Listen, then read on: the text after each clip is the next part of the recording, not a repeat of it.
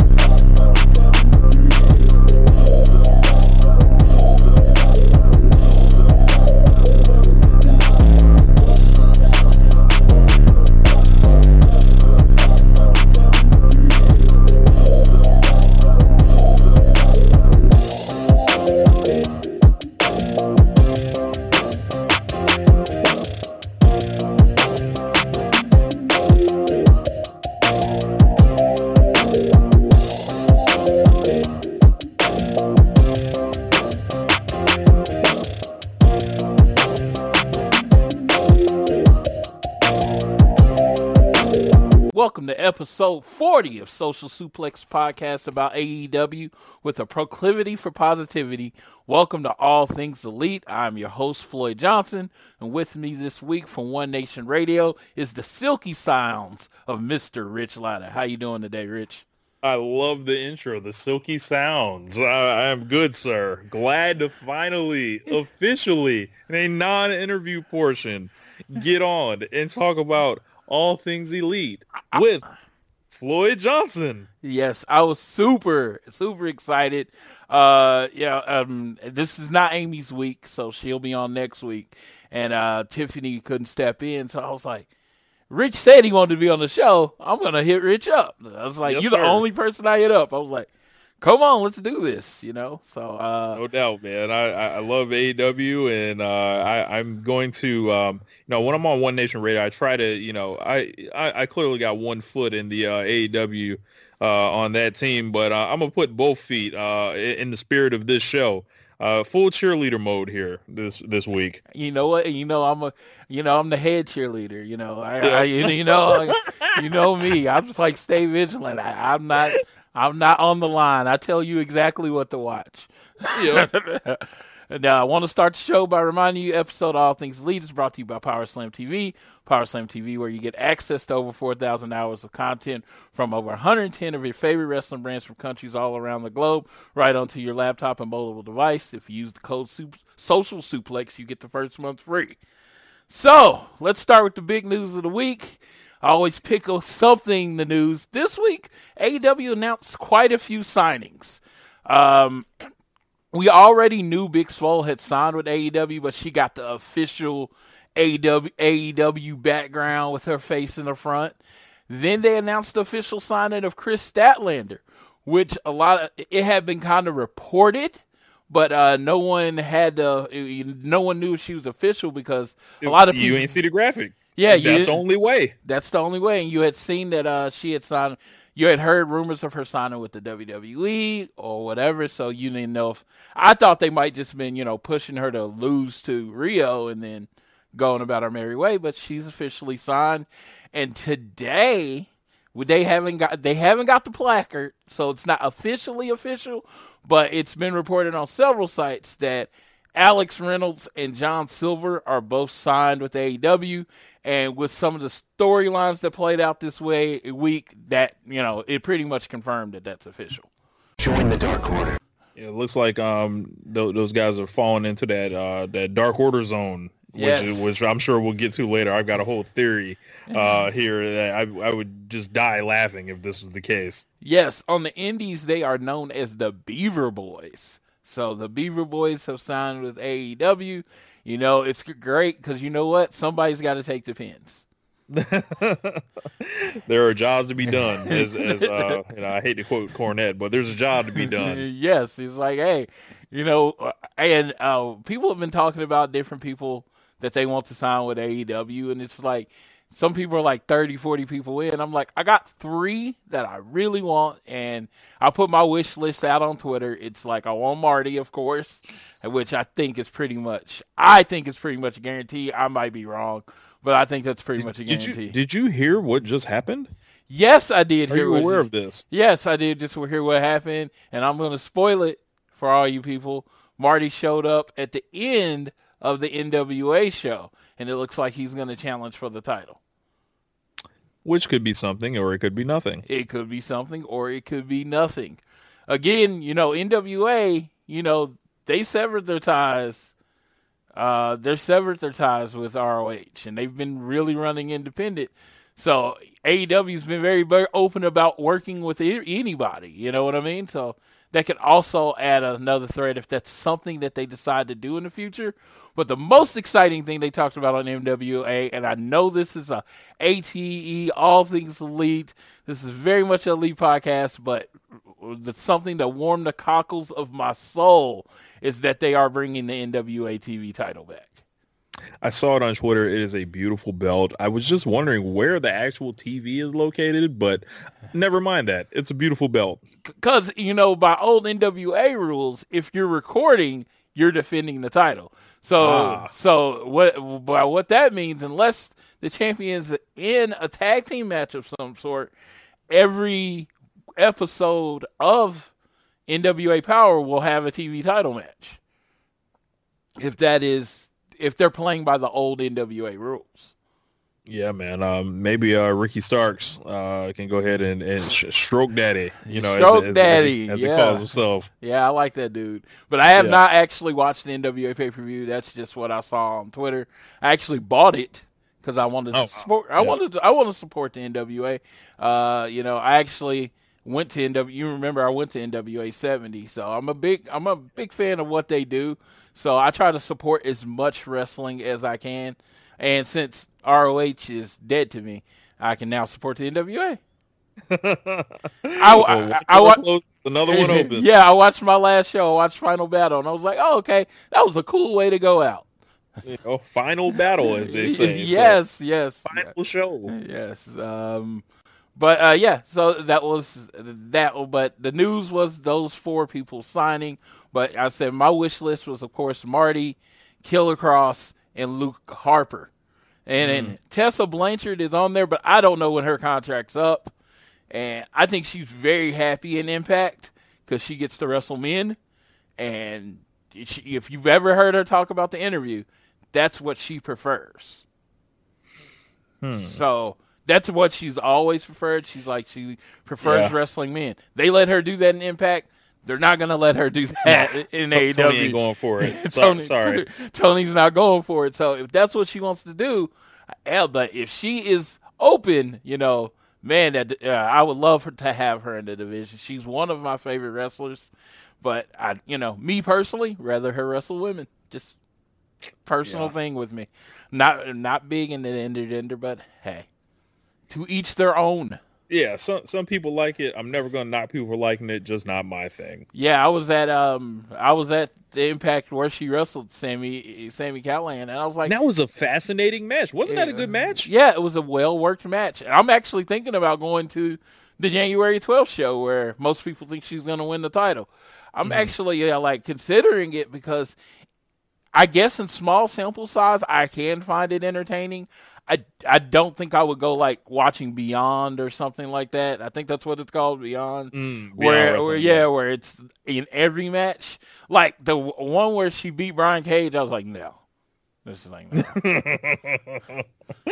Sami Callihan is not a big dude. I can it's actually kind of feasible. But when she was like dropping Brian uh, Brian Cage, I was like, uh no. I don't know. It just it doesn't work in my brain. I know it's all a work. I've heard all the I've heard all the arguments for it, but I'm it's one of those things you're not going to argue anyone into liking something. But Yeah, it's like it, it just has it just has to hit you. yeah, It- you know. But I digress. That is my wish list. I mean, I've, I've Killer Kross was like one of the first people on my wish list, but I'm getting to the point where it's like they have AEW's kind of got enough big names because someone has to lose. You know, Yeah. people like Brian Cage and some of the bigger names in with other companies aren't going to want to come to AEW and lose every match. So it's like you got to kind of balance the stars to the undercard people. Yeah, and, and that's why I think like having a guy like Peter Avalon is very valuable. Competent wrestler can lose to everyone. Will lose to everyone. Yeah, and if you ever, you know, have a lower to mid card title, which if you know do what you do, I'm, I'm not. I've always been like I'm for it, but if they don't ever do it, I'm cool with it. He would definitely be somebody that uh you know can be a challenger, you know, to that title. He, I, I would never put a belt on him ever, but he could be a challenger to the title. Yeah. Yeah, he, he, he like I said, you said it right best. He is a very competent worker. Uh, but yeah, so that was the big story. Uh, those four people, and then so we're gonna recap this week on being the elite because we're going to order start on Monday.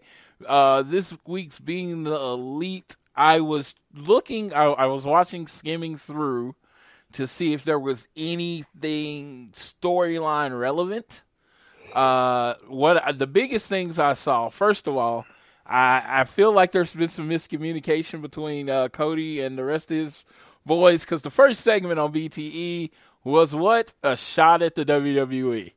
Bucks are running and Matt gets tired. Kenny picks him up and reminds him this is not a sprint.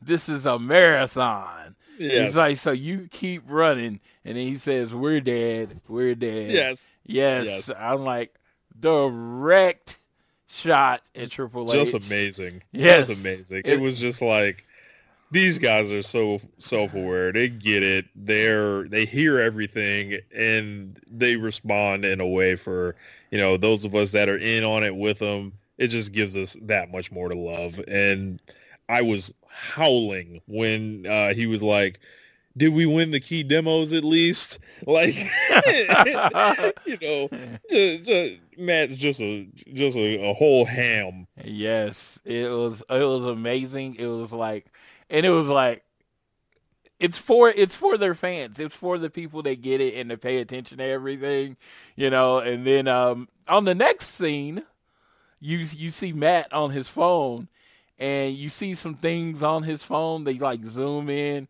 and the things you see are where do I find a villain? That was the first question. What is Triple H's net worth? Is Britt Yeah. Baker a dentist? Hashtag Yes. join Dark Order. And then he's like, Is that how you spell villain? Because I realized in the first where do I find a villain, it was actually spelled wrong. And, or is and, and then it was like, is it spelled villain? And it was spelled right. But yes, some funny. key things in here. Uh Triple H's net worth was kind of funny. I, I, I wonder it's because he threatened to buy and sell the AEW. Uh, and is Britt Baker a dentist? That's been a common complaint is that they talk about her being a dentist too much. And of course, where do I find a villain? Goes to my logic that I think Marty Scurll is a slam dunk.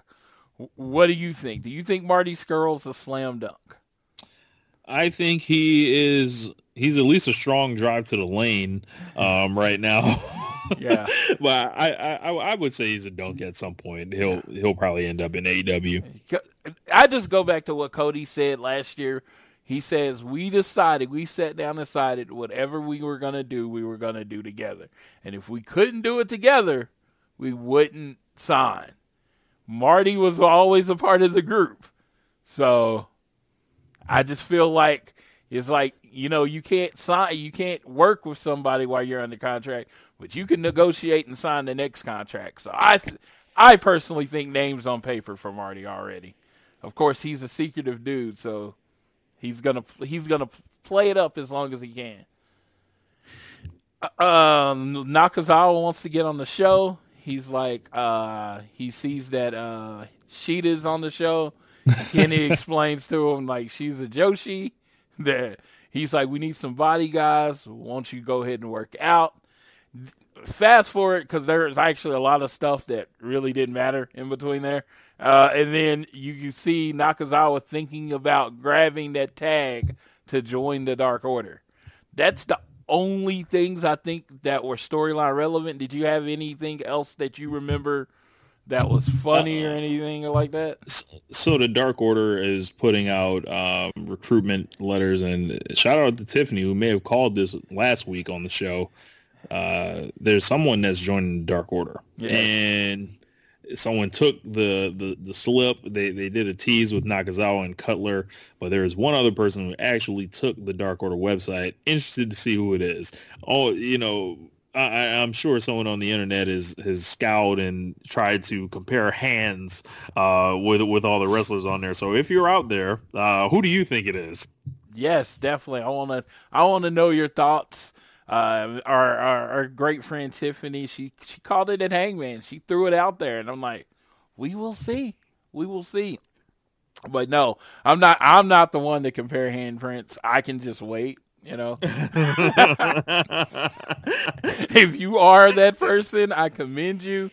We need passionate wrestling fans. I'm never going to.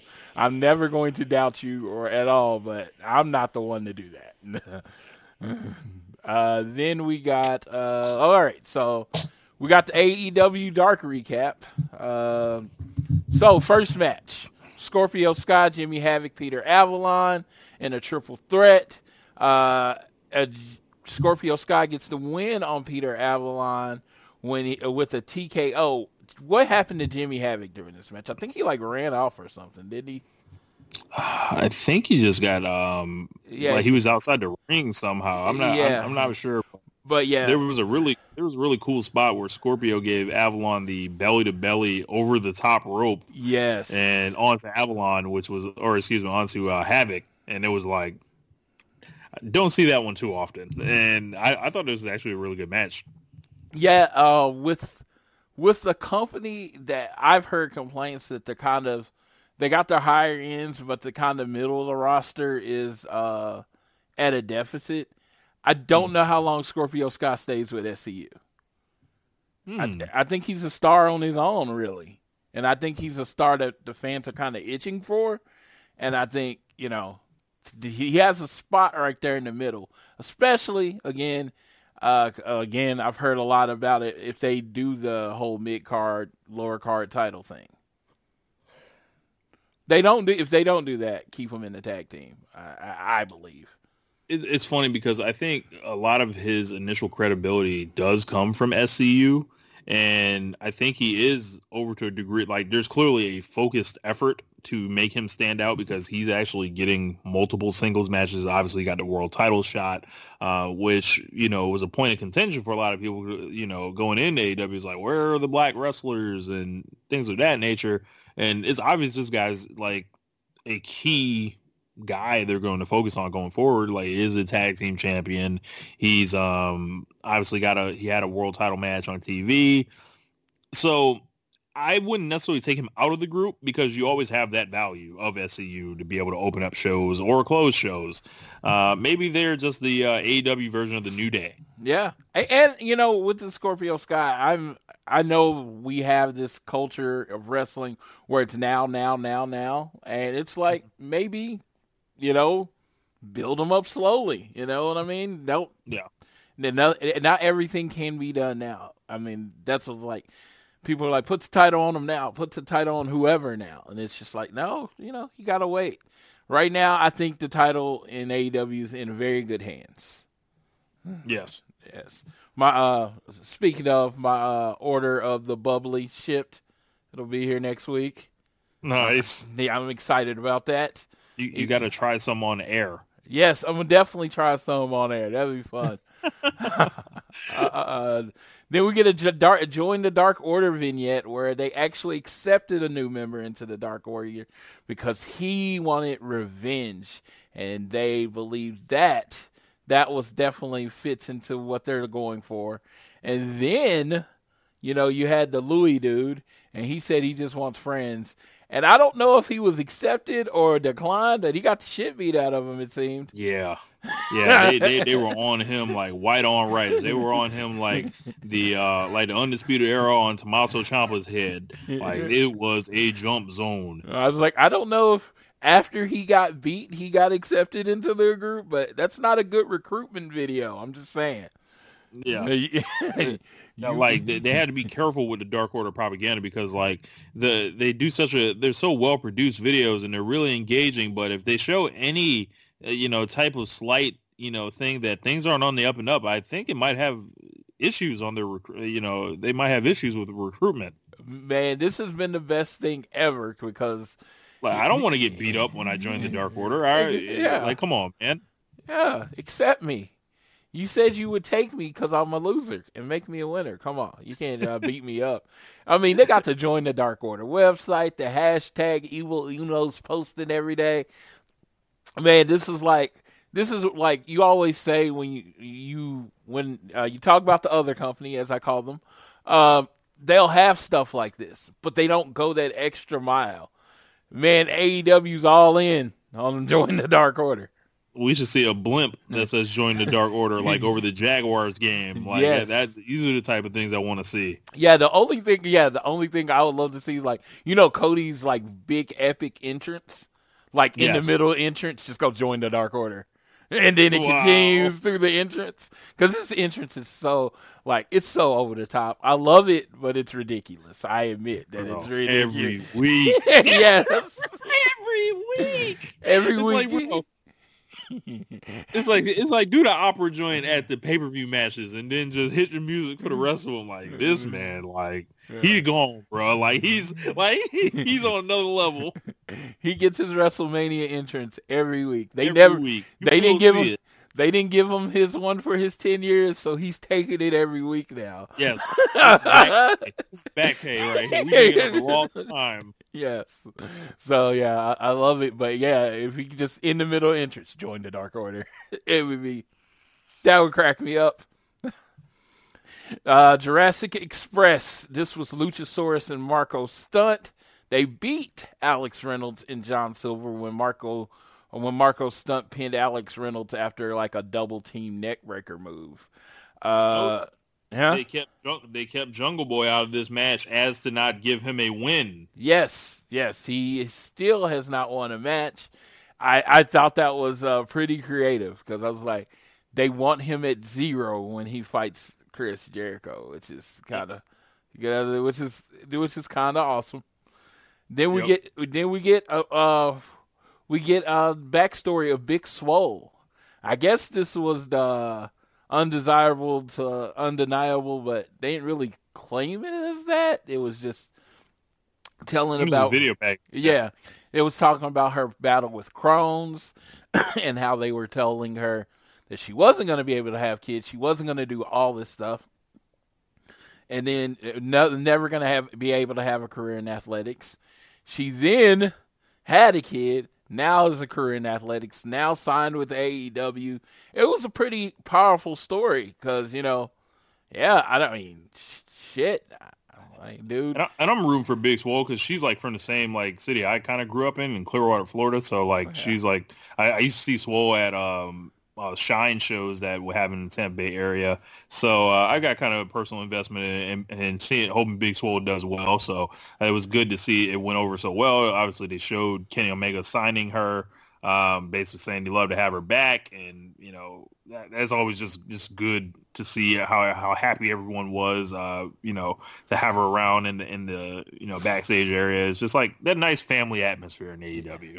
Yeah, as as as much as people had talked shit about the women's division, like what four weeks ago, man, they went and fixed it, didn't Look, they? man, They- it, it's, gonna, it's it's gonna get real hard for people to, to come out here and cap, and, and, and you know, yeah, I'm I'm letting people know now. This is gonna be one of the strengths of AEW. Like when it, you know, it, it takes a while to get those things rolling. Like there's no Chris Jericho here, there's no Jon Moxley to import, there's no Kenny to import, but what they do have, they do have experienced wrestlers like Riho, like Emi Sakura, who people, people can learn from. They do have prospects now, like Statlander and Swole and Britt Baker. Add her in there.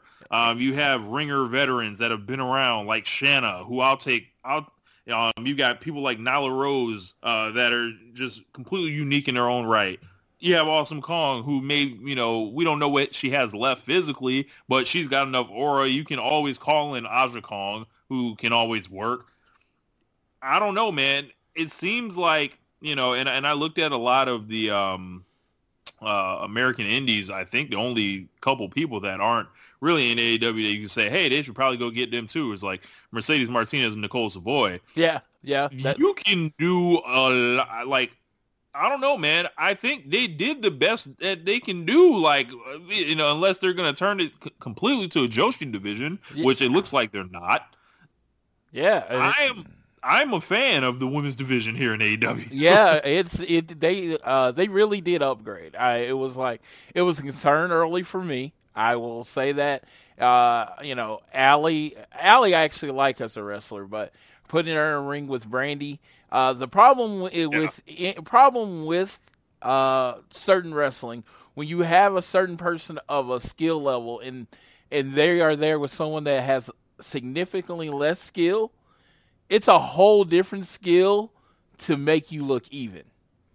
And early on, I don't think that was there. You know what I mean? It's like I can't pull you up.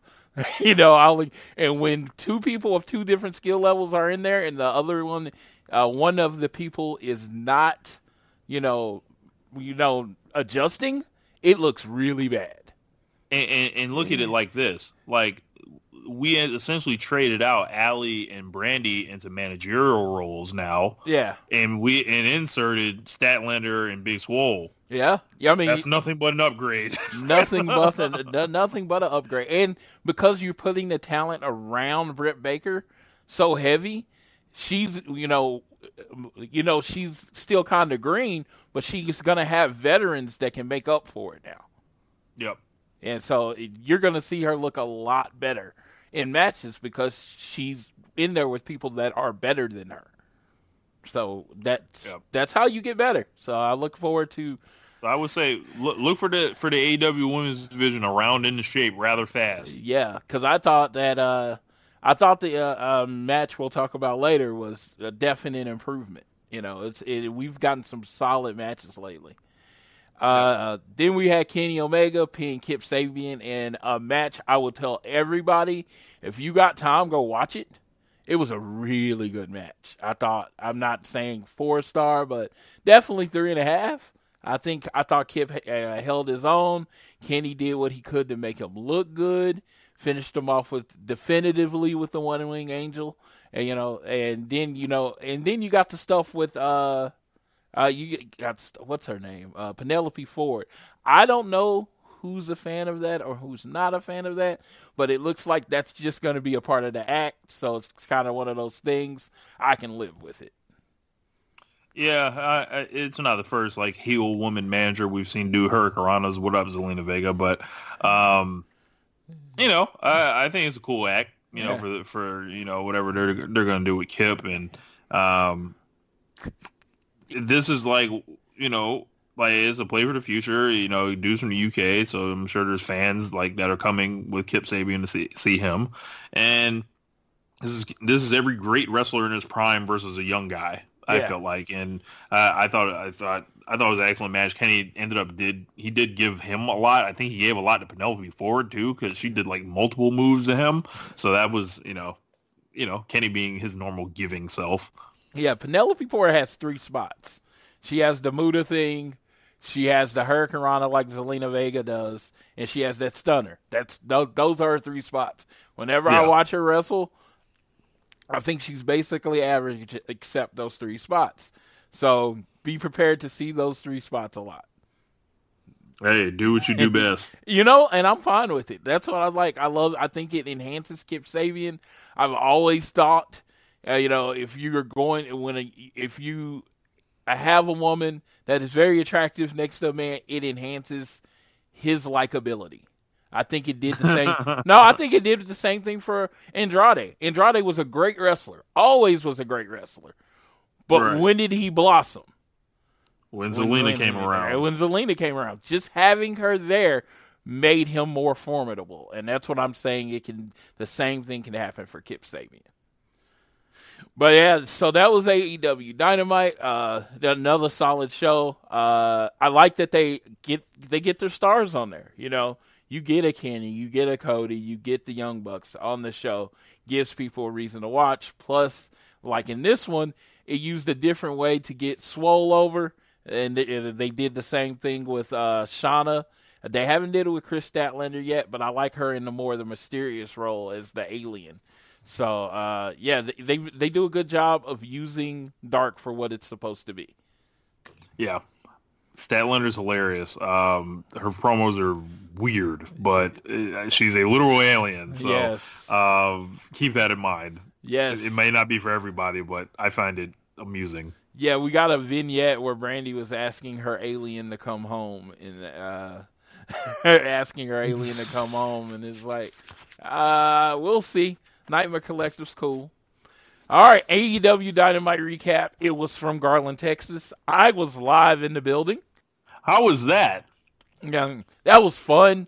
Uh, I went with about uh, ten people. Uh, ten people from my little wrestling group. Caleb uh, from uh, Caleb from our uh, chat was there too, and it was it was. I done I did something I never do. I don't know if you know about me. I'm a very punctual person man, it felt like everything in the world was keeping me from getting out on time to that oh, day. Oh, yeah, so it was like my friend that I was picking up, I was about forty five minutes late. he's like, "Man, I was I thought you might have gotten an accident or something because I'm I'm literally never late. That is kind of one of the things I'm known for is that I'm super punctual." And it was just like it felt like the world was against me. I was catching every stop sign, caught a train.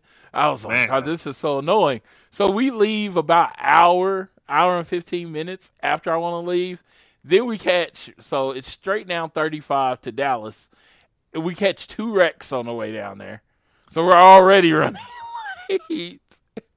and we're just sitting there in the wrecks. And I'm like, know what? I'm not. You know, I'm, the goal is to make it by four thirty so we can do the pre-show signing. I was like, Yep. there's no way I'm going to make it. Uh, using my special speeding skills, I got there at 4:37, and surprisingly, uh, there wasn't a lot of people. Like, I wouldn't say they're not a lot of people, but you know, they I think they take like the first hundred for the meet and greet, and there was not a hundred people waiting on the meet and greet. So I didn't really have to rush at all. I could have walked in. Like there were people that walked in like at five thirty and still got the uh, meet and greet. I saw, I saw it. Swole was out there. Who else was out there? It was Swole, um, uh, Bea Priestley, and then uh, the chairman Shawn Spears, Ah, and then uh, the best friends with Orange Cassidy was a group thing. So just to let you know, when you go to these things, the individual people are thirty dollars. So it was either if you wanted the chairman, uh, B or uh, B or Swole, th- that was thirty. If you wanted the group picture, it's fifty. And from the people I've talked to that have done these before, that is the standard pricing for everyone. No one's more than thirty, and the group is fifty, which is pretty reasonable, you know. Yeah. Yeah, so um, we I, I get uh, I, I I had never not met Big Swole, so I did Big Swole and uh Bea Priestley because I just wanted to meet her again, and then my friend uh Ryan uh, wanted to uh, meet Shawn Spears, so that's what we did before. Uh, Swole was awesome. Got to tell her.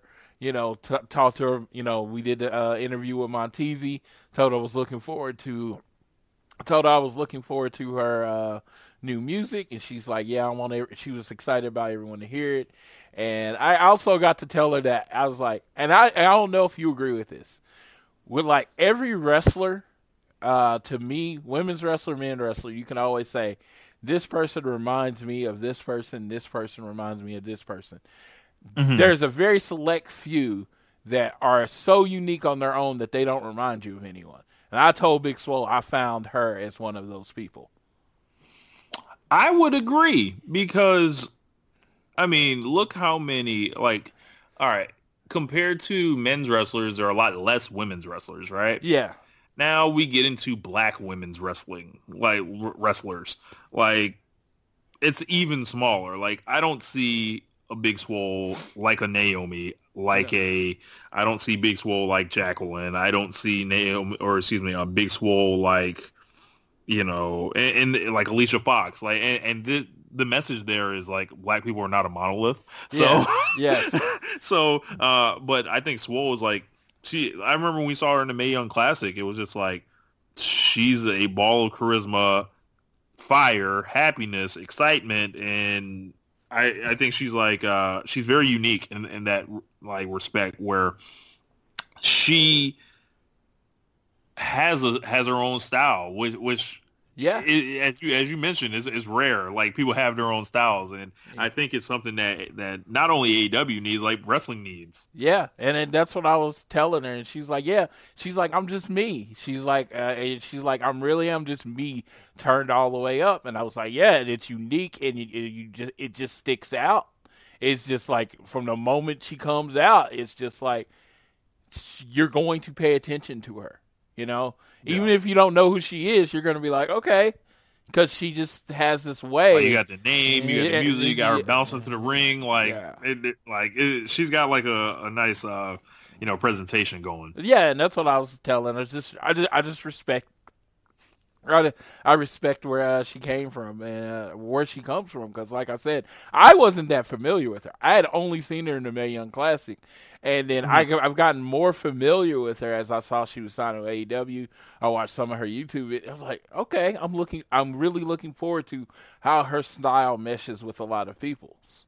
Mm-hmm. Yeah, so I'm looking forward to it. Got it, it like it, because it wasn't that long a line. You did get to talk to him for a second. Oh, nice. So yeah, she was really, really, really nice. And apparently, she had listened to the show when the one with Teasy was on there. Oh, nice. Yeah, so that was cool. That was cool. All right, so let's get into the dynamite recap. Jon Moxley uh, beat Alex Reynolds. It, it's like, you know, they it, it was almost like they wanted to start off with a promo, but it, it, it got shat on so bad last time.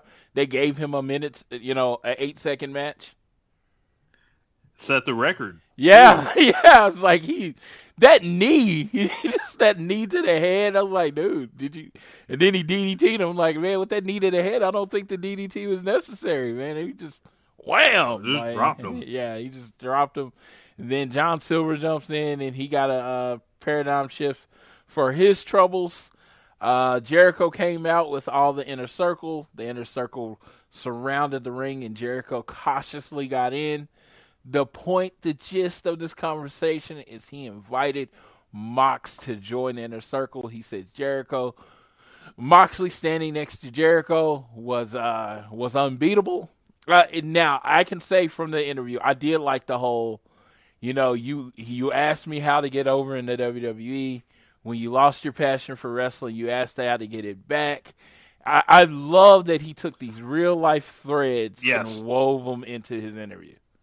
Yes, it's like like I basically gave you this platform on my podcast to to for you to talk to the world. Like, oh, it was it was just excellent. It was like you it's like you guys know the story between these two, but they're gonna tell play off of that and tell you some more things you may not have thought of. Who did Moxley wrestle right before he won the championship? Chris Jericho. Now, was the feud all that? No, it wasn't. But there was a lot of things, you know, wrong with that. There, I, feel like we're not going to see any pod plants this time going upside someone's head, but uh, unless it's like some ironic type thing. But um, I, I, I really enjoyed. This is Jericho at his championship best. Uh, this wasn't goofy Jericho. This was like tactical, afraid Jericho, Yeah. and he he really doesn't want any smoke with this man. He's like, hey, join the inner circle. I got news for you, Chris. Dean Ambrose ain't ain't really looking to join no more groups. Excuse me, Jon Moxley ain't looking to join no more groups. Yes, I, I took this and I said this to the person next to me. This is what professional wrestling promos should be now. You know, Yeah. take a little bit of reality, put a little wrestling spin on it, make it work. It was not over the. It wasn't over the top. It wasn't a cartoon. It was a man that has a title that is trying to protect his title, and he realizes the biggest, biggest threat towards his title is standing right across from him, and the best way to get this guy from beating him up is to get him to join him. Join my side. Yes, it's simple, easy to follow. No one, no person can listen to that promo and not understand what Jericho was trying to do. Mm-hmm. It's just wrestling, you know. That's what wrestling is. So uh, he puts the shirt on. He leaves. Moxley leaves to big fanfare. His pop when he came out was kind of amazing. Yeah, he he got a lot of love. It sounded like. Yeah, because he got it was like in the crowd. It came off like explosive. Then I kind of watched it back on TV. It was loud, but it definitely it was kind of deafening, and uh, it was like man, uh, everybody was cheering for him, and it was because no, I don't think anyone really expected that to start off the show. Uh, then we got Cody's entrance.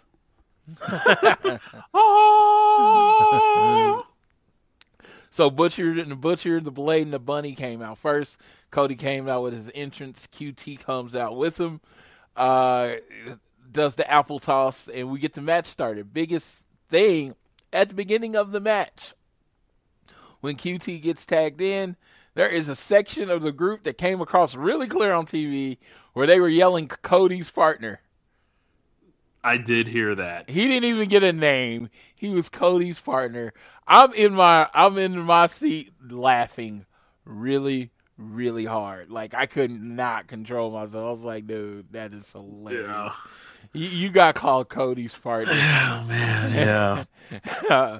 but when he when they called upon him and they gave him the ball, he ran with it. QT oh man. he kicked ass. Yes, this was so fun. Um, this was like way better than it felt like it had any right to be, based on how the Butcher and the Blade kind of came off uh, last week, where everyone pronounced them dead in the water on arrival, but apparently that's not the case now. Um, QT Marshall was excellent in this match. It was like he didn't quite have all the skills, but he tried damn hard, and it was like he was doing these flips, and it was like, yo, if he's just gonna come out here and be a high flyer, and you know, a high flyer that ain't got no business doing high flying, I'm with it. Like just just Yeah. keep bringing QT out. He got himself over, and the crowd loved this match. Yes. Loved it. Went nuts over it. Oh God, Um, he he had all of I us. loved it too. I was like, we were like, you know, you come into the match knowing the Butcher and the Blade can't lose their first match, right? You're like, Yep. they can't lose.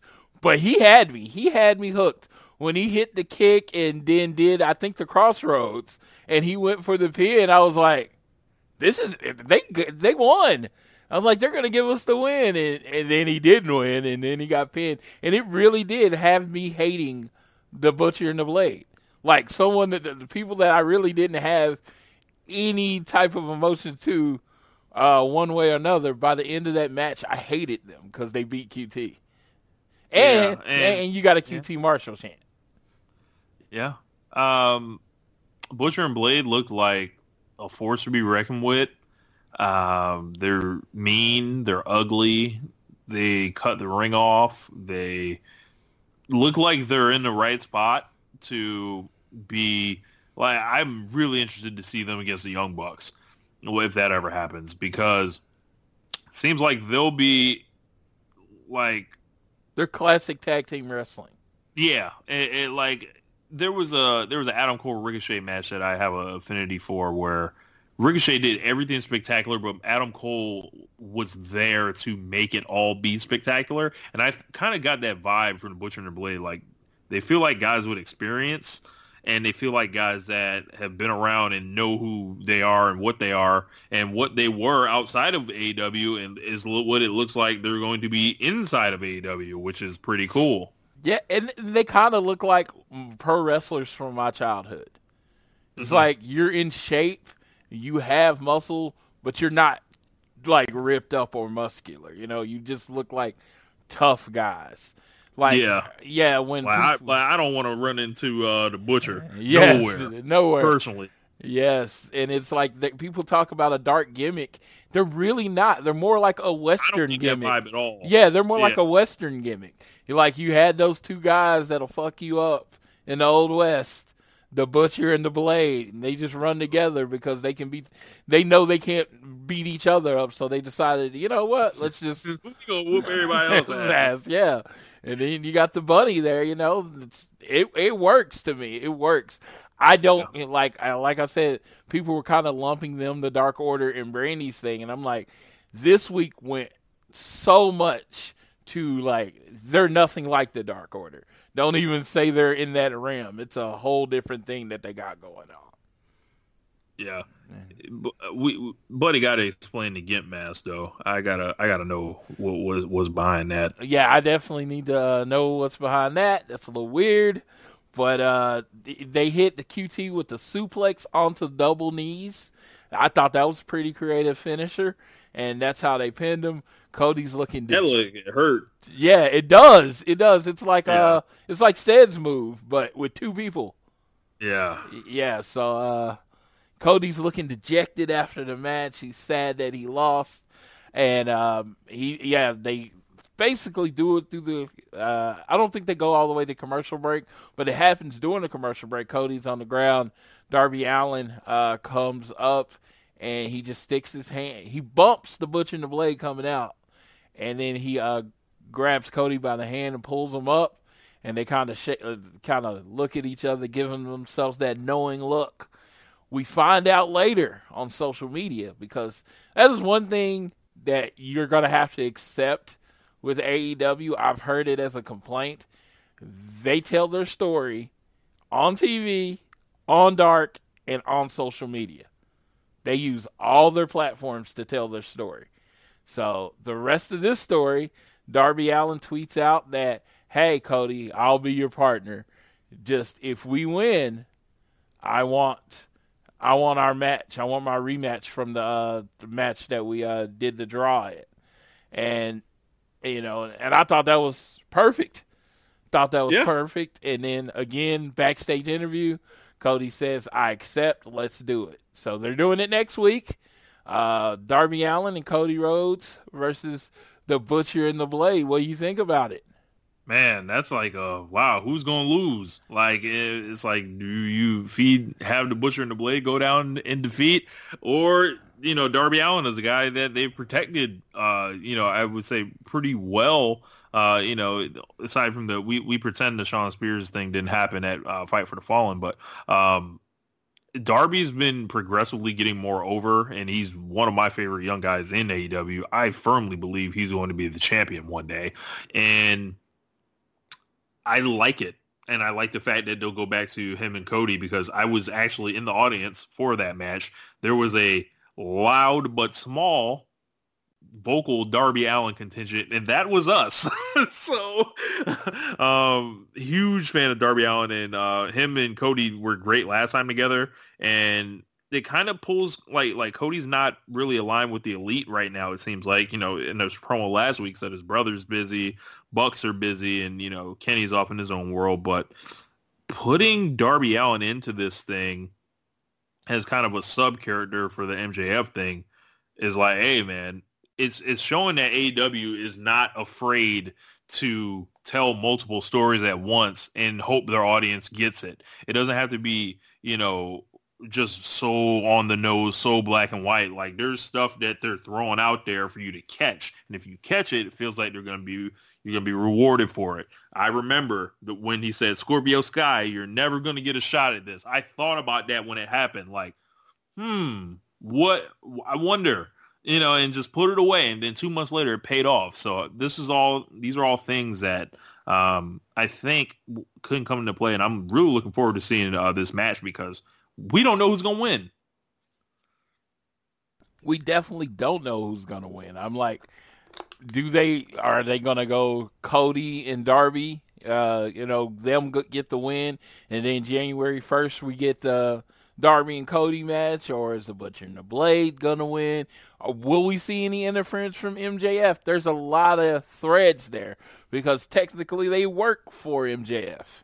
So Right. There's a lot of ways you can go with it. It's one of those I love. It's the exciting parts of wrestling where you just want to watch and see what happens. Um, Yo. Next out, of course, after the Cody, MJF. He comes down to the ring uh, with his Wardlow backing him up. That's a big old dude. Even like in person, that's just a, a big mass of a human being. Um, and he MJF, man, I talk about Cody being so amazing on the mic. MJF, this is like this is like a fish in water, man. He with that mic in his hand, uh, not a lot more people more dangerous. How did he get so good at this already? It's like where did he practice this? Like I don't I don't know, man. Like this dude talked about his lisp. Yes, He talked about his piss colored hair. know, hair. Oh yeah. Oh my god. He, he talked about, you know, Honkyville USA. He talked about just the precision that he does this thing with. And it's like, it feels like he never runs out of lines. Like, this is a dude that in another era would have been just fine doing all the talking. And he really stands out. And I don't know, like, I guess Cody may be a career rival for him now, right? Yes, and, and as a uh, as a heel, it was funny. It was fun that he used the line from Roddy Piper because he gets he, gets a lot of comparisons to him as far Yeah. as being how good he is at drawing heat. And when he, I remember when he did the Jericho interview, he's like, that's who he studied. He studied the masters, classy Freddie Blassie, Roddy Piper. You know, the people that just knew Bobby Heenan, the people that just knew how put a mic in their hand and they can make you So hate them. quick. Yes, so quick. It's like, and he knew when to stop. That was something. I, I mean, as a, and that's what the geek wrestling fans know. This he knew when to stop and let the crowd boo him. And when they were going "fuck you" or whatever, he waited. You know what I mean? He mm-hmm. didn't just hurry to get his lines out there. He made it where he was interacting with the audience. Yeah, he's so good of a talker. I don't care if he ever gets any better as a wrestler. Like Yes. he's he's like, yo, he gonna be here yeah, punching the kick. next for the next couple decades.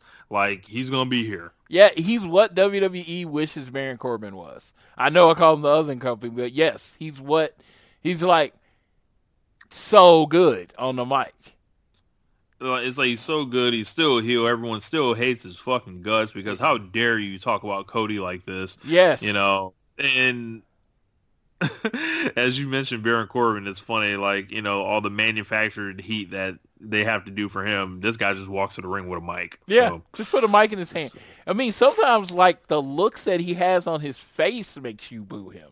He's just Uh-huh. so good at finding that focus of the person and just riding it. You know, he's just man. It's like it's hard to boo him. I boo him because I know I'm supposed to, but I am in awe of his talent at such a young age.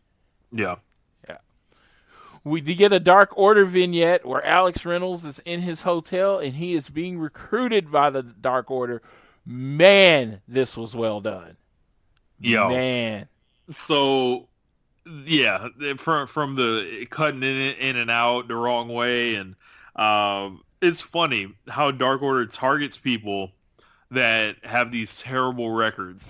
So I fully expect one day. I hope someone says, "I'm gonna beat you so bad, or I'm gonna beat you so many times the Dark Order is gonna try to recruit you." Like I like Join the Dark Order.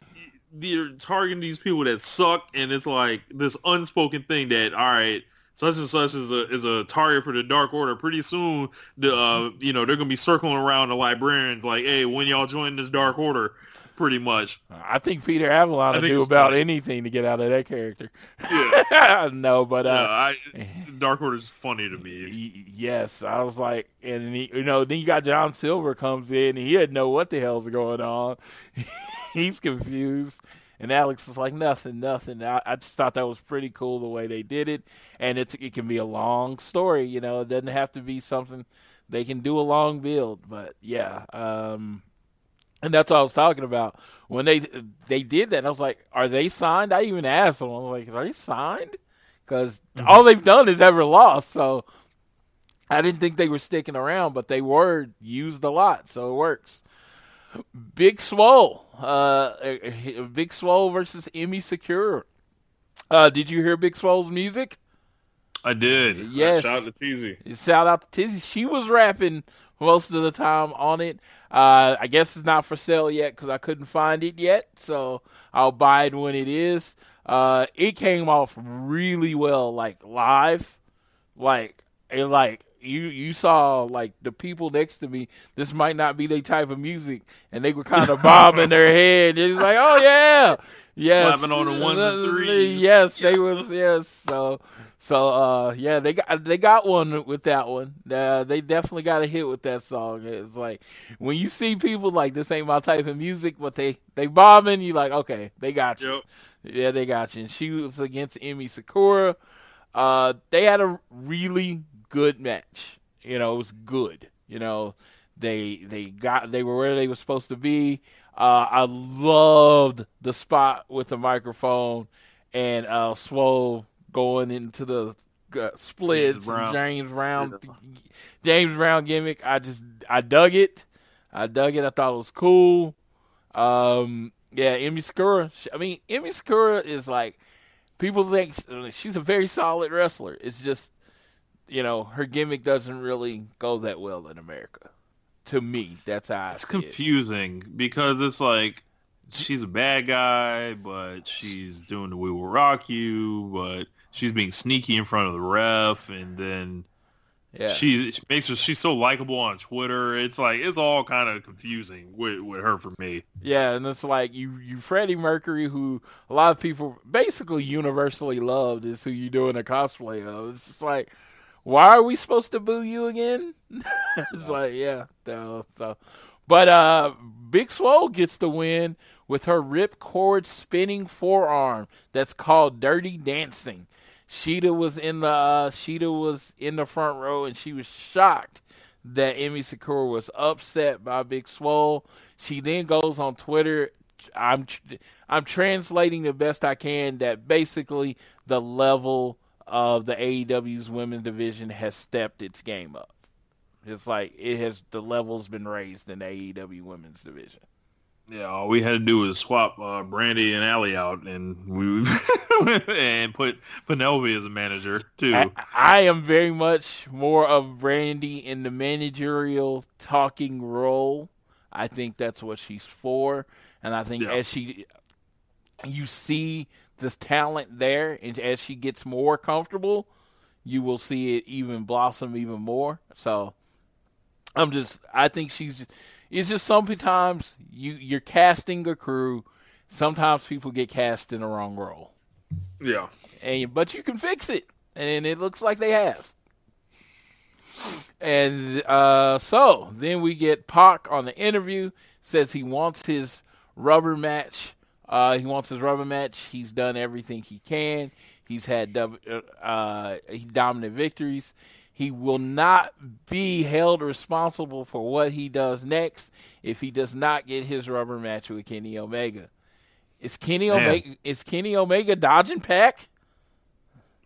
seems like it, right? I, it seems like Kenny's like just trying to move on and live his life, but Pac was like, "Yo, you beat me. Yes. This will not stand under will- under any. We we know he cares about his wins and losses. Uh, Pac does, but um, yeah, I I think Kenny's um maybe preoccupied elsewhere, but I mean, I love to see the match again. his attention's about to be grabbed if he don't uh accept Pac's uh, uh rubber match challenge. Yeah, he, he'll, he'll, he'll grab the attention with a chair in the back of his head, like you know he did that one time. Yes. Um uh we get uh Kip Sabian super bad coming to the ring.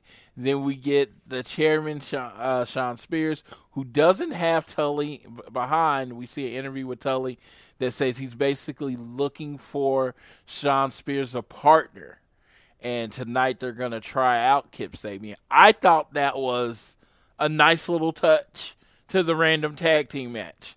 That was a nice little explanation to why are these two people that don't like each other or have anything to do with each other tagging up. I thought it was pretty Yeah. cool. You know, Yeah, I, finally Tully Blanchard gets to talk, but it was like, oh, okay. Oh, so they they are wrestling Hangman and uh, Hangman and Omega. Uh, they seem to work well together, but anytime Omega tries to uh, high five or get a fist bump or anything from uh, Hangman, he ignores them and goes past them. Uh, a little bit of tension there. Yeah, we get a little bit of shenanigans where we get Joey Janela tying up, uh, rolling out a tied up Tully at the top of the ramp. So, uh, of course, Shawn Spears goes to fight him, leaving Kip Sabian by himself. Kenny Omega's about just hits the V trigger. It's about to do the one wing angel. Hangman tag, blind tags him in, hits the buckshot lariat, and gets the pin. Yeah, um, about a month ago on BTE, they kind of foreshadowed a Hangman Kenny thing. So uh, it looks like they're going to slow burn this, and I would assume it's going to peak. They're probably going to be each other's next pay per view opponent. Looking forward to it. Um, you know, both of those guys could use a big win, and uh, I, I'm, you know, it, the first is this the first like real elite infighting? Like I know the, you know, we had the Rhodes versus the Bucks had that one off match, but yeah, they all hugged at the end of the match. I yeah, don't, they hugged. Yeah, like, I don't, don't think look like a hug coming. yeah, I was going to say I don't think Hangman and Omega's gonna hug after their match. Yeah, yeah. So, so I- elite versus elite. So I was always the one. I, I I don't know if you remember from earlier shows. I said Hangman should be the one that turns on the elite. I've always said Yeah. it. It, it, it. He's the one that needs it. I mean, if he's gonna take that next level, he's he has to stop being looked at as the elite's little brother, and Yeah. that's how he's looked at right now. Uh, but yeah, uh, so they get the win on. Uh, let's just say Hangman gets the pin over. Oh, uh, also Sabian. that that Joe Janela shit was goofy as hell. Yeah. Um, I don't know what that's supposed to be. I don't know. The- the- it, it needs to have a have a blow off match so we can be done with Janela and Spears because it. Uh, I'm good. the fight, and I don't like using this word very often. The fight look even in the crowd, the fight looked really fake. Like they weren't throwing blows like two people that are supposed to hate each other. You know what I mean? It was very his, the working punches weren't very effective to me. So maybe, uh, maybe, maybe that's just what I saw. But I'm like, I'm looking in the back, and I'm like, good lord, they look like they're barely hitting each other.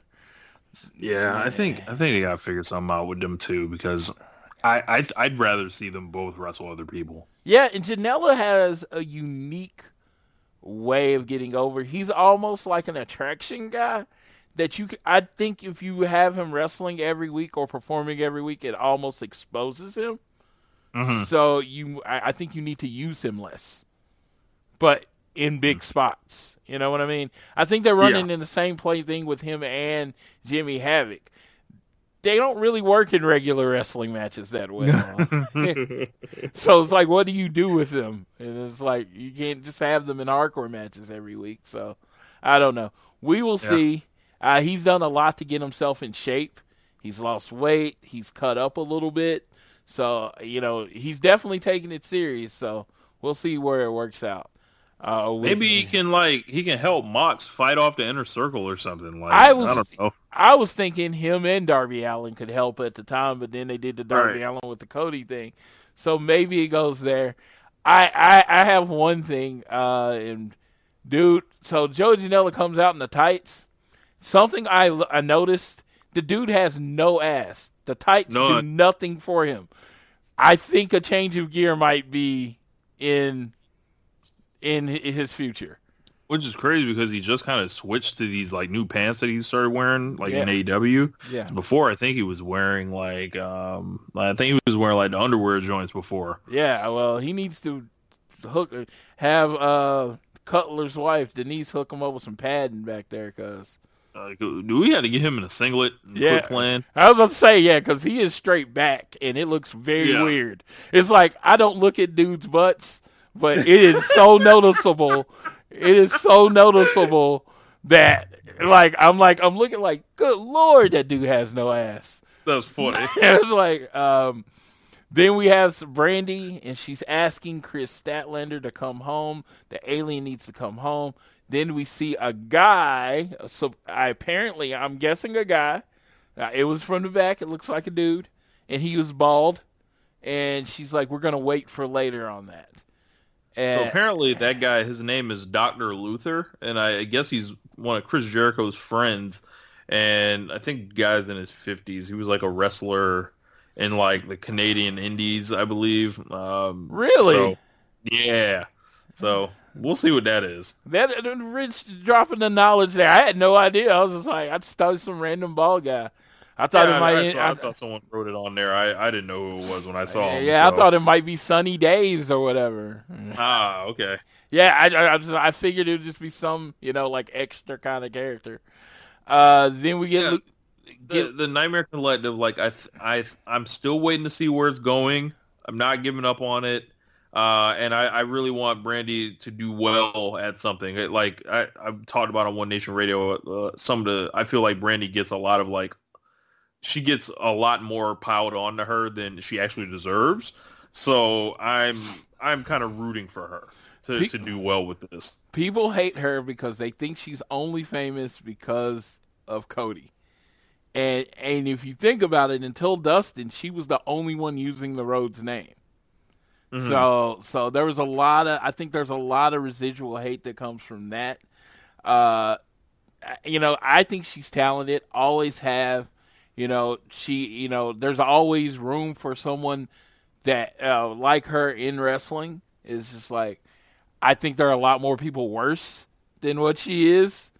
Yeah. And, and I don't There are like people that act like she's the worst thing to enter the business. Like they they freak out when, and I'm going to talk about this more on the FOH draft, but it's a larger thing with AEW. But for Brandi, like they freaked out when they saw her on a truck. They freaked out when she's doing anything like in public, like public relations wise. Like they freak out on her Twitter mentions all the time. It's it's really bad to be Brandi Rhodes out here, yeah, like yeah, on, yeah. online at least. Her attitude is perfectly cause perfect because she really does not care what people think about her.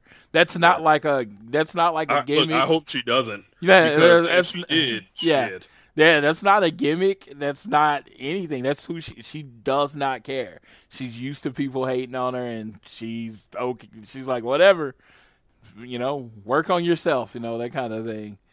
Uh, did we get Luchasaurus and Sammy G? I'll ask because I did not hear it, and you actually watched the TV. How was Chris Jericho and I? I I'm guessing he didn't say anything. Hager didn't. on on on the mic. Jericho was excellent. He immediately uh, came out with the definition of lexicon um, that that Excalibur said he messed up, but he explained it. He was awesome on commentary as normal. Everything Chris Jericho does is awesome. Uh, Hager sat in silence, which is the best usage for him, so he knocked it out of, out of the park as well. Um, so besides that, you know, it's just a you know standard. it- you know. it's kind of funny, you know, the many different ways Mr. Hager was uh, used incorrectly. That just him being a big badass that doesn't talk end up it ends up being what works for him. Amazing. Yeah, it's like, oh, okay. this, this this seems pretty simple. I don't know why we didn't think of this. So yeah, because he's a big old dude. Um, Luchasaurus pins Sammy G with that slam. Uh, it starts in the tombstone position and then it's a front face slam. I don't like it. I don't like it either because it's like you see him, I'm like, just do the tombstone. Yes. Like, but he does like that splash thing, and it's like, well, he doesn't really even drop down. He just kind of falls. I don't know. I think he can get a better move. Yeah, I was about to say I don't. know. that's just horrible. I Like, didn't- he, he just power bomb people like like you know Kevin Nash or do a tombstone. Mm-hmm. Yeah, I was I was like, we, it's just kind of anticlimactic anytime he wins a match. It's like that was it. Okay, all right. You just My did. dog A, Sam, Sammy G getting squashed out here, damn near. So, uh, can, we, can we give Sammy G some wins, please? yes, but it's just like with Luchasaurus, he does all that cool shit, then leads up to a lame finisher. Yeah. it's just like, oh, you can do all this, and then you do that move. Okay, Yeah. yeah. No, but they gave Sammy G a lot of offense. I was shocked. I, Yeah. this match lasted longer than I thought it was going to last, and uh, he got the offense. Uh, he got a lot of offense in, and that dude, he's just so good, but he loses every time. It it really does get hard to take someone serious after a while. Luckily, he's the young guy in the inner circle, so Yeah. he can He's there afford to- this. He's there to take the L's, you know, and everybody else, you know, everybody else gets their wins. Yeah. Uh, uh, uh, Jericho attacks after the match. Uh, so Hager goes after Luchasaurus. Jericho goes after Jungle Boy. He throws him out the ring. Jungle Boy skids the cat. He comes back over, does a Frankensteiner roll up, and then Marco just comes in and counts the three. So Jungle Boy gets a visual three count over Jericho that doesn't count. yes, clowns. Yes, I just thought this was like, okay, this is for a perfect way for somebody's like, oh, he doesn't have shot against Jericho. They at least show the visual three. That was pretty cool. Uh, but yeah, uh, yeah, I was like, as a the smarky people was like, man, that was kind of cheap. you know that kind of thing. yeah. So uh, then AEW announces Revolution announced for Chicago in the Wintrust Arena. Uh, this is going to be a part of C2E2 on Saturday, February 29th. What do you think about them hitting Chicago again? Um, Because I said again with the exasperated tone because I am the one that goes to all these damn things. And yeah, and I'm going to Chicago again. tired of going to Chicago again? Yes, I am tired of going to Chicago. I I understand. don't really get it. I don't. I don't know why they're going back there uh, again that fast. I'm like, are they trying to kill the town?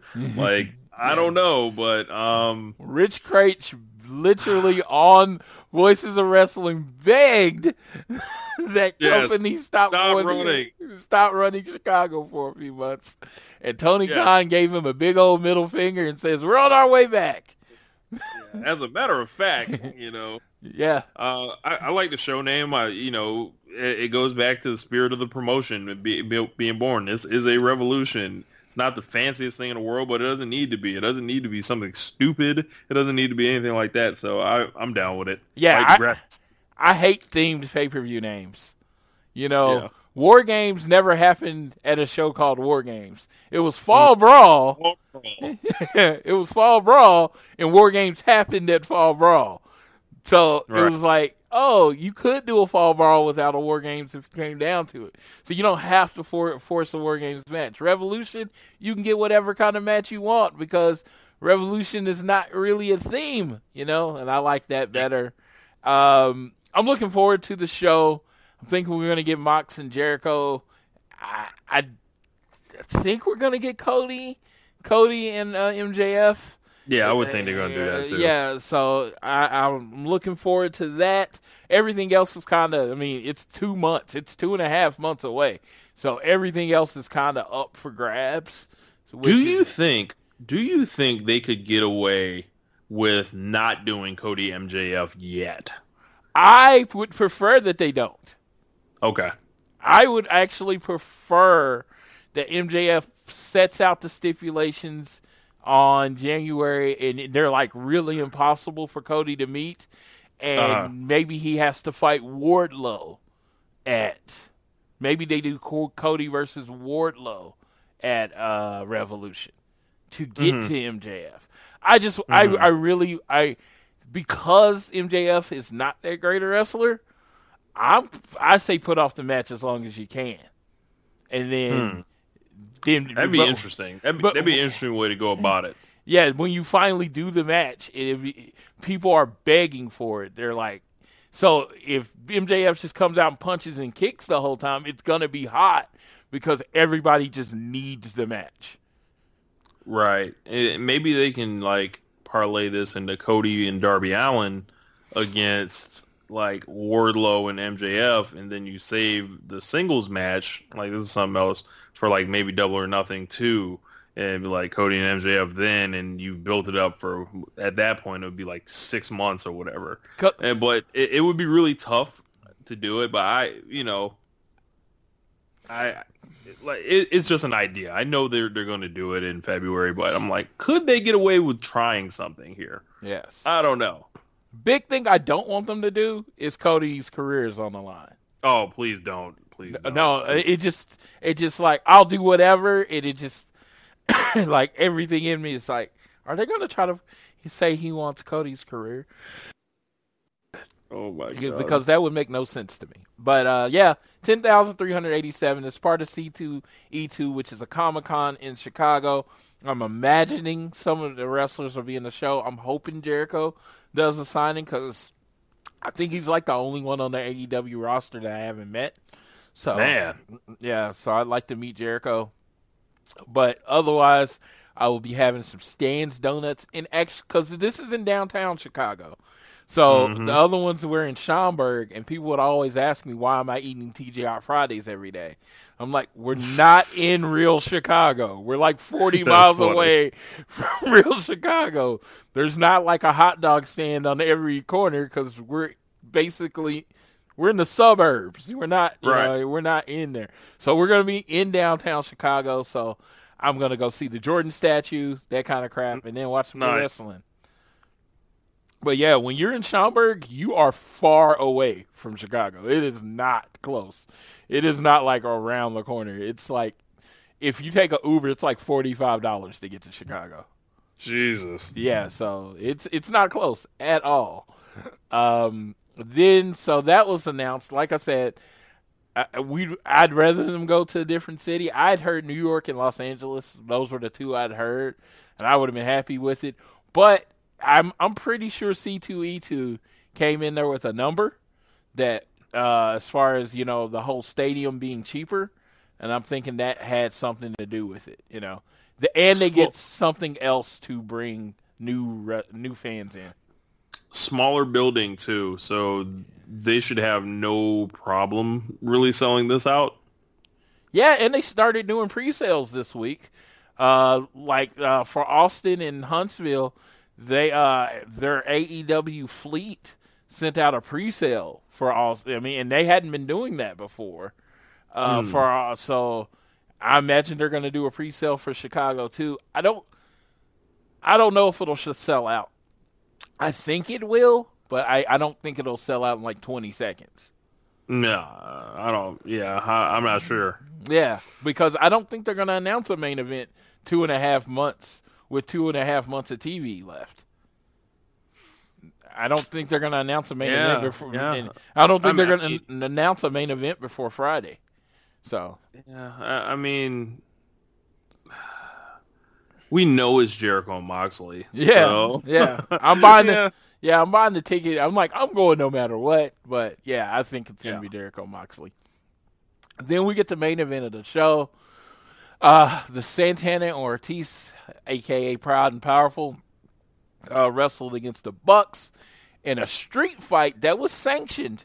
The winner to get a number one contender spot and to face SCU on TV. I the dopest thing in the world. Uh, proud and powerful jumping the Bucks while the, mo- money gets shot up in the air. I just thought that was so cool. With the uh, socks full with baseballs. As, Yes. as, as yeah. they- when they come up with that stuff, it's just like, yo, they pop me every time. Like when if Shan- Santana's shooting at the screen, or um, Ortiz is doing the back rake and then throwing up like the the fingers. yes. Um, they they I listened to an interview with them on the uh, Chris Van Vliet show. Just interesting guys and huge fans of them. And this match was awesome. Yeah, yeah. Uh, I thought this match it was exciting to watch, and it was hard to keep up with. and it was like uh, they put the table like right where I was sitting. They put the table. Uh, they set the table up, and they had to move all the fans out the way, and then they do it with like all four of them goes through tables, and it was just they. It was just it was exciting.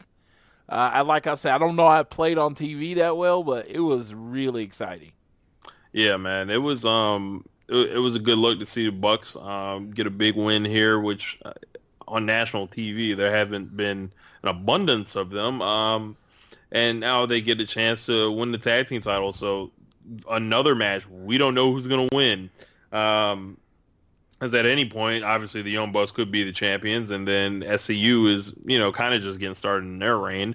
So, um, but yeah, as far as the main event goes, uh, credit goes to Nick Jackson for battling through the flu. They said he was um, you know laying down all day, and He had the uh, there there were people that were like, "Hey, we're we're gonna pull you from the match," and he was like, "Hell no, we advertised this." And um, when he got in the ring, he was like the Nick Jackson that you always see.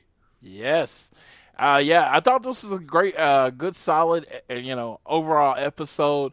I it's it was uh what I call what I call their traditional their their flagship kind of episode where it starts off really exciting, ends exciting. You're waiting for next week for the uh, what happens next. That is to me that is the formula for Dynamite right now. So you got to start exciting and exciting. You know, I think that's Yeah. their brand, and I think that's what they have to stick with. It, it, I know they're going to have weeks where they can't do that every week, but I think this is what will build the fan base the best. It's like you get action at the beginning of the show, you get action at the end of the show, you know, and then you get, you know, you get all the other things, the storytelling in the middle. So, Yep. yeah. But uh yeah, so ratings. Ratings talk. You know, this was an interesting week. 778,000 to 778,000. So if you're that one person, you're that one person that has TNT in Independence, Missouri that decided, "Oh man, I'll just watch it tomorrow." This is your fucking fault. Their their, their lack of vigilance Yes. has led to, to, to such a result. So when I saw that rating, I was like, "Are you fucking serious?" I'm like, "Look, man, there needs to be a winner and there needs to be a loser." I was like, "This is the first time I've ever looked at these ratings and then been like, this is all so dumb. Like why we think about this, and this is the first time I felt like this. Like this is all so so fucking dumb. Like, and, and it just made me be like, fuck Vince McMahon for putting them on the same night. It's just like y'all just in the way. Like y'all trying to distract from what the fuck's going on over here uh, in AEW. And then you see it from like the NXT side. It's like, well, fuck. It's out. Of, it's just a tie. Like no one likes a tie in anything. What like name one thing that a tie helps with? It, it, No. it is it is deflating. I got my alarm to go off at two o five every Thursday so I can get up because Alvarez posts the ratings and I saw a tie and I like went back to bed angry.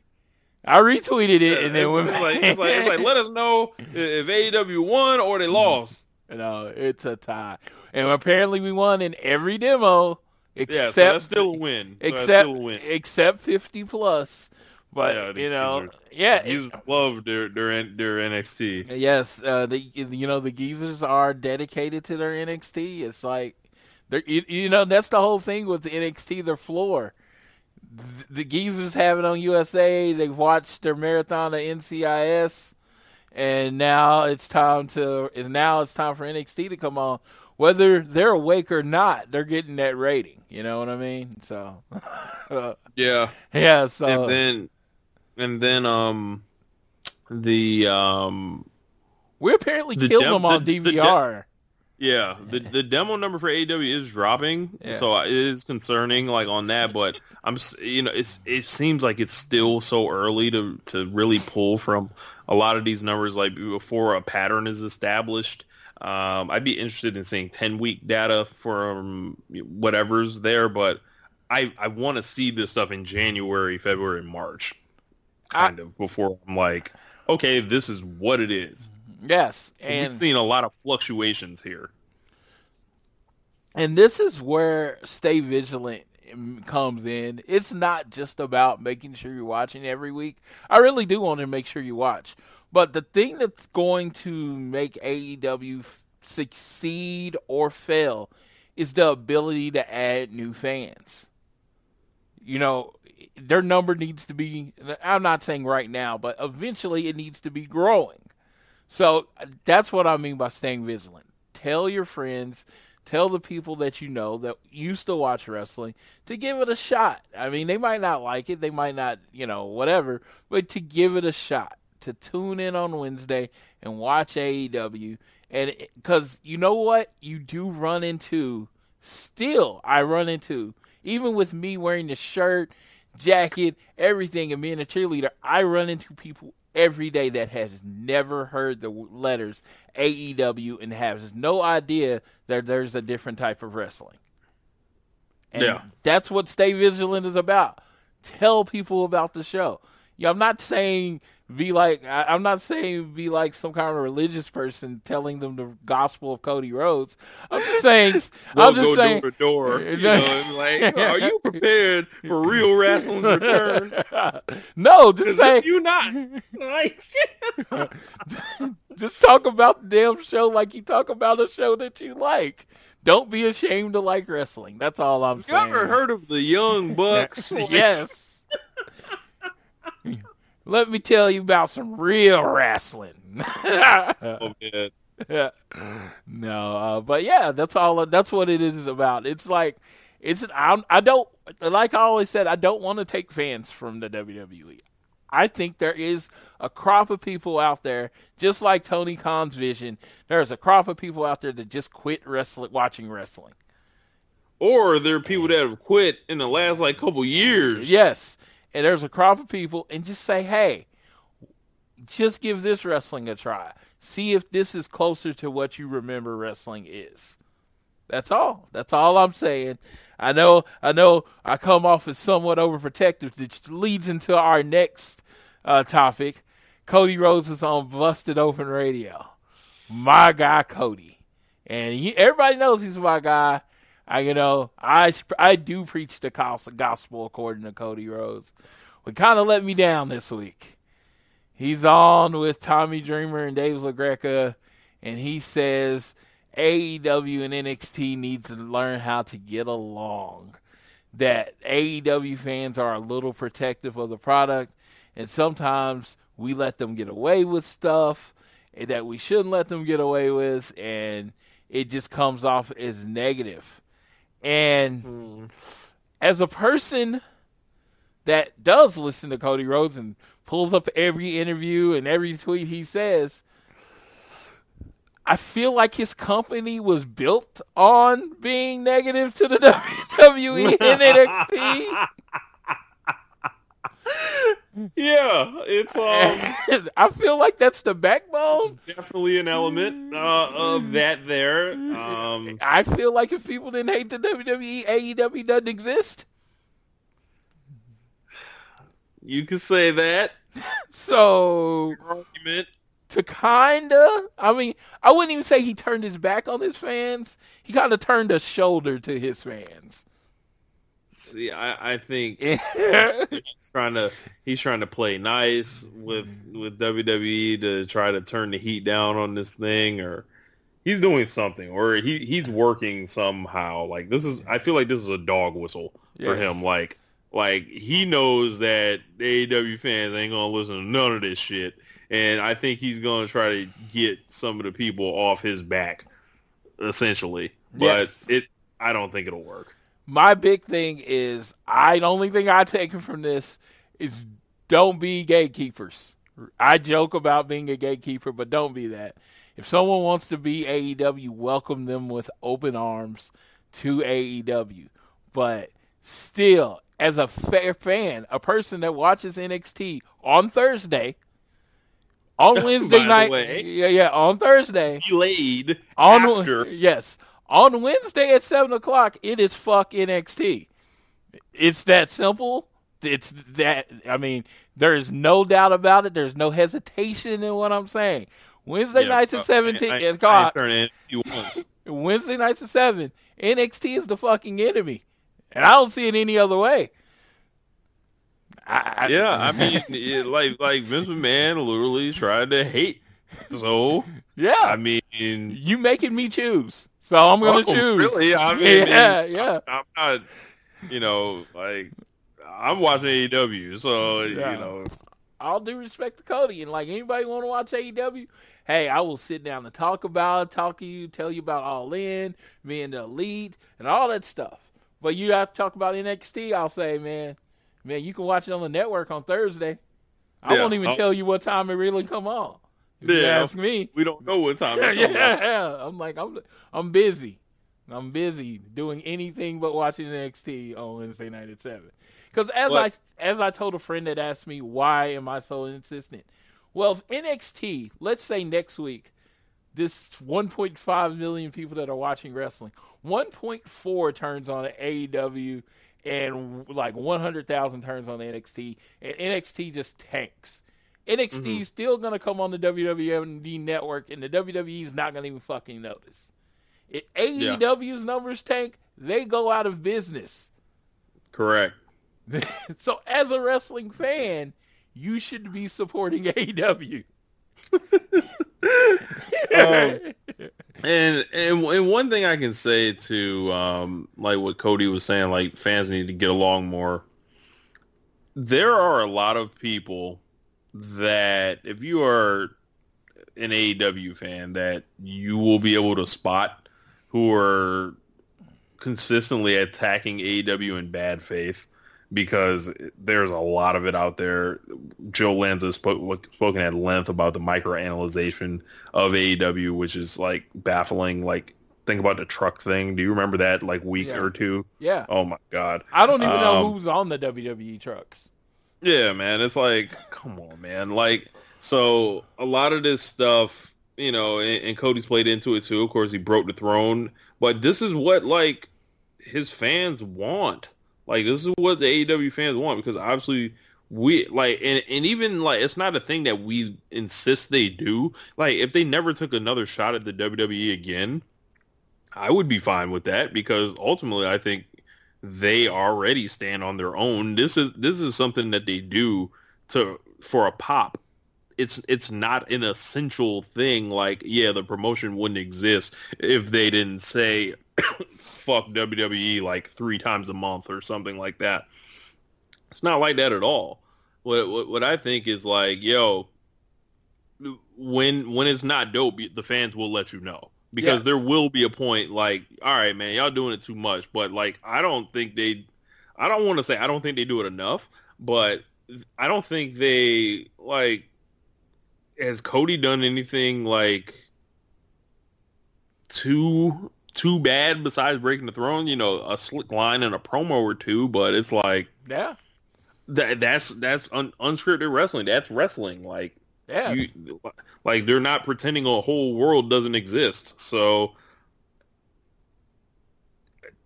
I'm, you know, I don't really like. I don't try to tell like like you, Floyd. I don't try to tell people not to watch NXT. I'm like, yeah, enjoy it, cool. Let me know if something's tight on there. Maybe I'll check it out. yeah. But ultimately, promotion I like is AEW. See, this is how I mean. With me, I have Finishell on the Messenger, and Yeah, every week. every week I'm watching AEW, he's watching NXT. I'm telling him cool stuff that happens on AEW. He's telling me cool stuff that will happen on NXT. I'm gonna watch it when I watch it. He's gonna watch it when he watches it. You know, I, I you know he loves NXT, and I'm just like, okay, I get it. I love AEW. It's not a big thing, you know. To me, I just it's not like we out here fighting.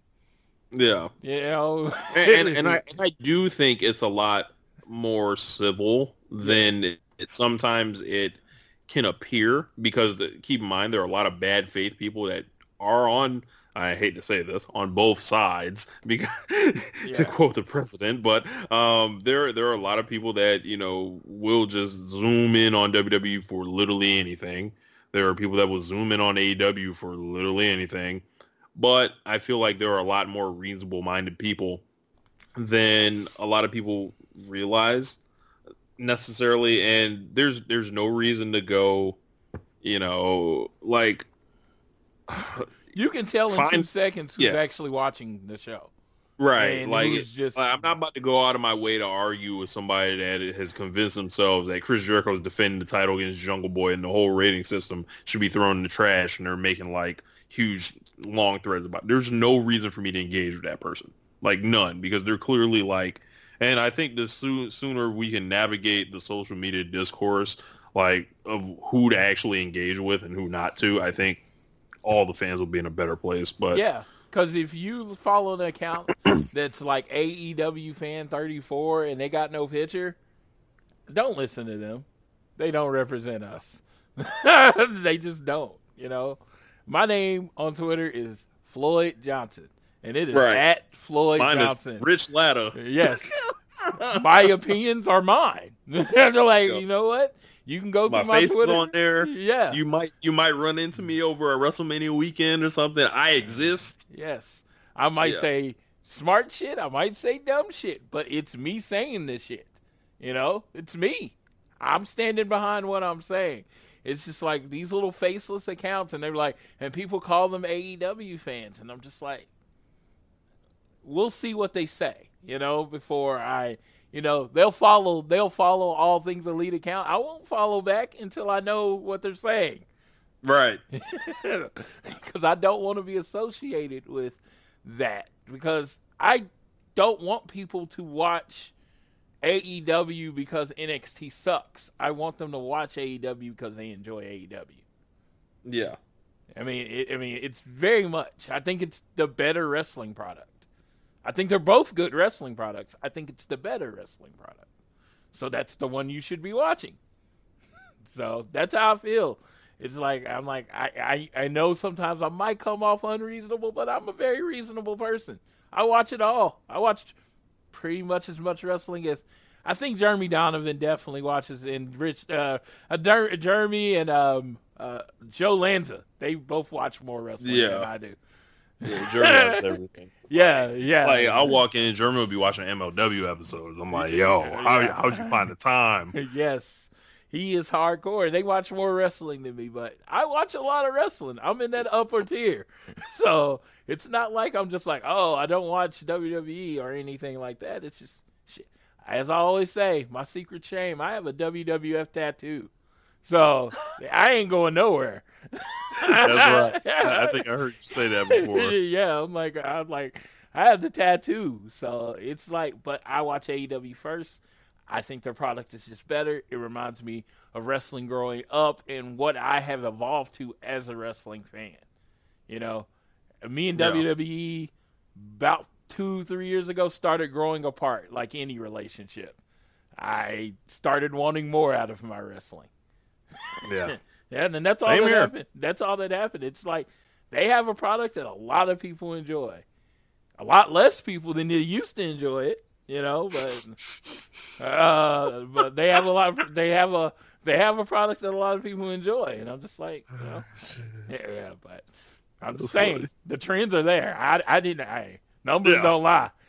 Yeah. Numbers don't lie. I remember when I was in high school, it was eight million people watching, or it was drawing eight ratings. I don't know if that means eight Damn. million people. It was killing.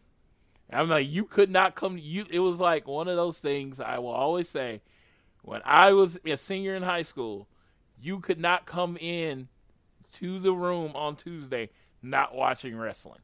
You were spoiled. There was no spoiler alerts. There was no nothing. They were talking about wrestling, and it's just, it's not like that anymore. I, I'm, mean, I get that from my wrestling community, but a lot of people don't even know who the big wrestlers are anymore. I think we can get back to. I think we can get partially back to it being hot again. It's just you know people got to watch it. Right. Yep. Stay vigilant. All right. Well, we got a bit more of a preview for next week, and then we'll get out of here. Uh, we got uh, five matches. First, we got Britt Baker versus Kris Statlander for the number one contender spot. Uh, I guess that's going to lead to a match versus Riho uh, January 1st in Jacksonville. Uh, what do you think about that matchup?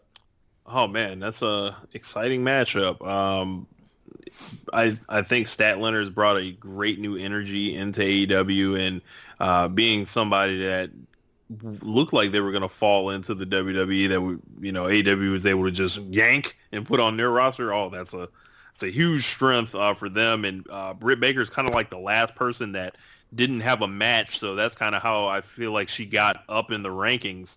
Um, you know, Shida took a loss recently, Emi Sakura took a loss, and then you know Britt kind of gets bumped up from that. So I I look for Statlander probably come out with a win here, and then uh, we can move forward with Statlander versus Riho. Absolutely, I think Statlander. I think I think I think Statlander's just a call. I don't think seeing Baker versus Riho again this early is the call right now. Statlander they've built up.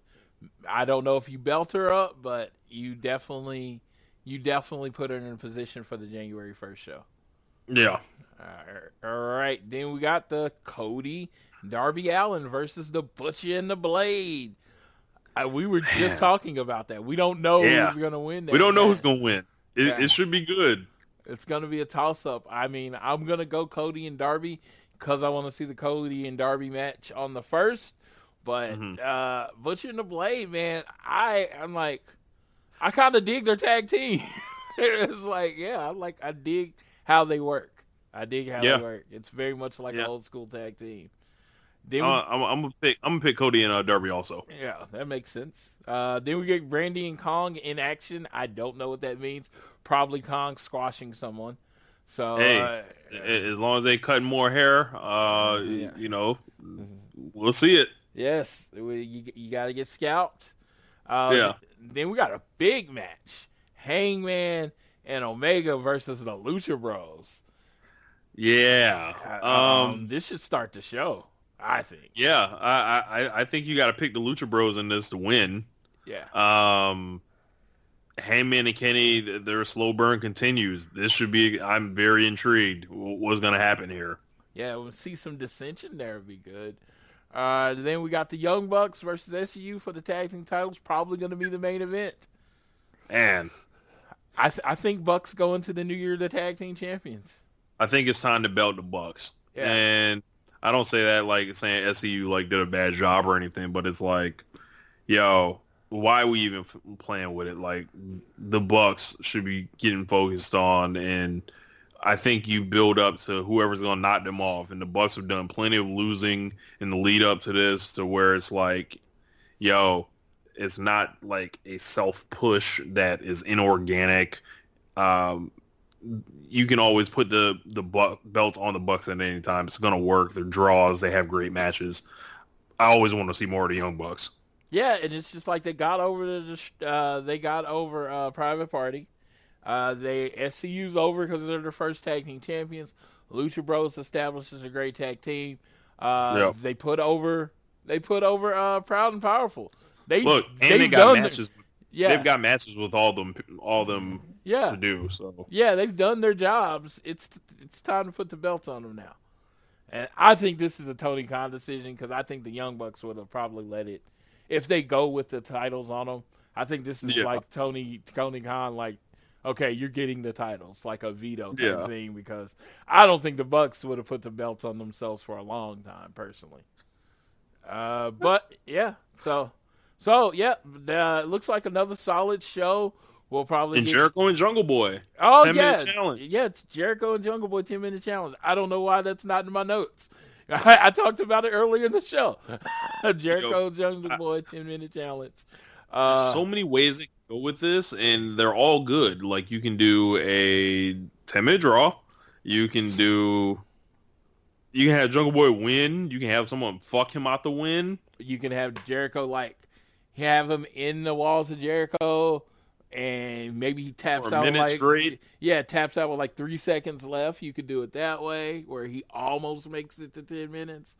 Uh, you can do it a lot of different ways, and I'm looking forward to it because I have not seen Jungle Boy wrestle a lot, other than Yeah. like I've I, like I don't think he's has he wrestled a singles match. He was in uh, at Fighter Fest. He was in a Fatal Four Way as a single. Yeah, but I, uh, yeah, I was like, but just one on one, what do you got? Uh, again, Jericho's been great at building stars, so I have no doubt that he's gonna make Jungle Boy look amazing. And No. yeah, so I'm looking like I'm really looking forward to next week. That's what I like to, you know. This is it, it gets my uh, blood boiling. It gets me uh, excited. It makes work a lot longer because I'm like I'm ready for the show. So I'm looking forward to what's happening this week. But yeah, then we're gonna have. Oh yeah, uh, then we got AEW Dark next week. Uh, I tweeted the dark matches out. I don't remember what I tweeted honestly, but I did tweet the dark matches out. I, I remember the main event was uh, Orange Cassidy uh, and the Best Friends against a hybrid two and Pac. Pac. That match was amazing, and Oh, yeah. Orange Cassidy was so over, so over. But then we got uh yeah, so yeah, we got that match. It was our main event. We got Bea Priestley versus Kris Statlander. We got Looking forward to that. we got Britt Baker versus Machiko. Machiko is an independent wrestler from Oklahoma. And then we had Private Party versus SCU. So that was all on Dark. Sounds like Dark is loaded. Yeah. Tune in. Yeah, four matches. Dark's loaded. Hey, you, you know, like I said, I, I always tell people that you know, don't you know necessarily have cable. I always tell them about AEW Dark, and that's a way to keep up with the show if you don't have cable. So Yeah. definitely, I definitely kick them the link and say, hey, check this out. But that's it, Rich. We did a show together. We finally did it. Yes, and I thank you for being on the show. Uh, No doubt, yeah, man. yeah. I was like, uh, I was like, oh, I, I mean, when you say you wanted to be on the show, I was like, you did? I would have asked you like a long time ago. I did, I was like, Yeah, man. Yes, I was like, dude, yeah. So I definitely Yeah, appreciate I- I- it. No doubt, man. I love the show. I love AEW. I, you know, been itching to, you know, let it all out all the way. So, um, yeah, uh, looking forward to another great week of, of AEW. Is probably one of their biggest shows uh, of the year coming uh, in their short history coming up next. Yeah, And yeah, because Going into 2020, you know, this is the the real test, as, as I've often joked. Is it begins now. yeah, the competition's coming hard next week. I'm not gonna, I'm not gonna promote what they're doing, but just saying they're trying hard. Uh, but and uh, so you can follow Rich at Rich Ladder 32 and at One Nation Radio, right? Yep. Uh, uh, One Nation Radio drops on so- Social Suplex every Sunday night. This show will be dropping out early Sunday morning. So listen to this show and then wait for Rich's show to come out Sunday night. You get double Rich. That's all you need in life, right there. Look, and, and if you check out my show with the Dot Chad Matthews, Triple Rich on Sundays Triple releasing. Rich. Unbelievable. It's like Starbucks, and we asked for it to be triple rich. Uh, and then, of course, make sure you're following at Social Suplex and at AT Elite Pod. That's the All Things Elite Pod. We'll be doing some contests coming up soon, just because just get some more participation with questions and things like that. So it should be fun. So this is that's Rich. You got anything else, Rich? Join the Dark Order. Um, nah. Check check my YouTube channel out. Yes, check Rich's YouTube channel out. Uh, I will make sure is the link is in the bio. Uh, so for Rich, this is Floyd reminding you whether it's home, work, at school, always do your best to be elite.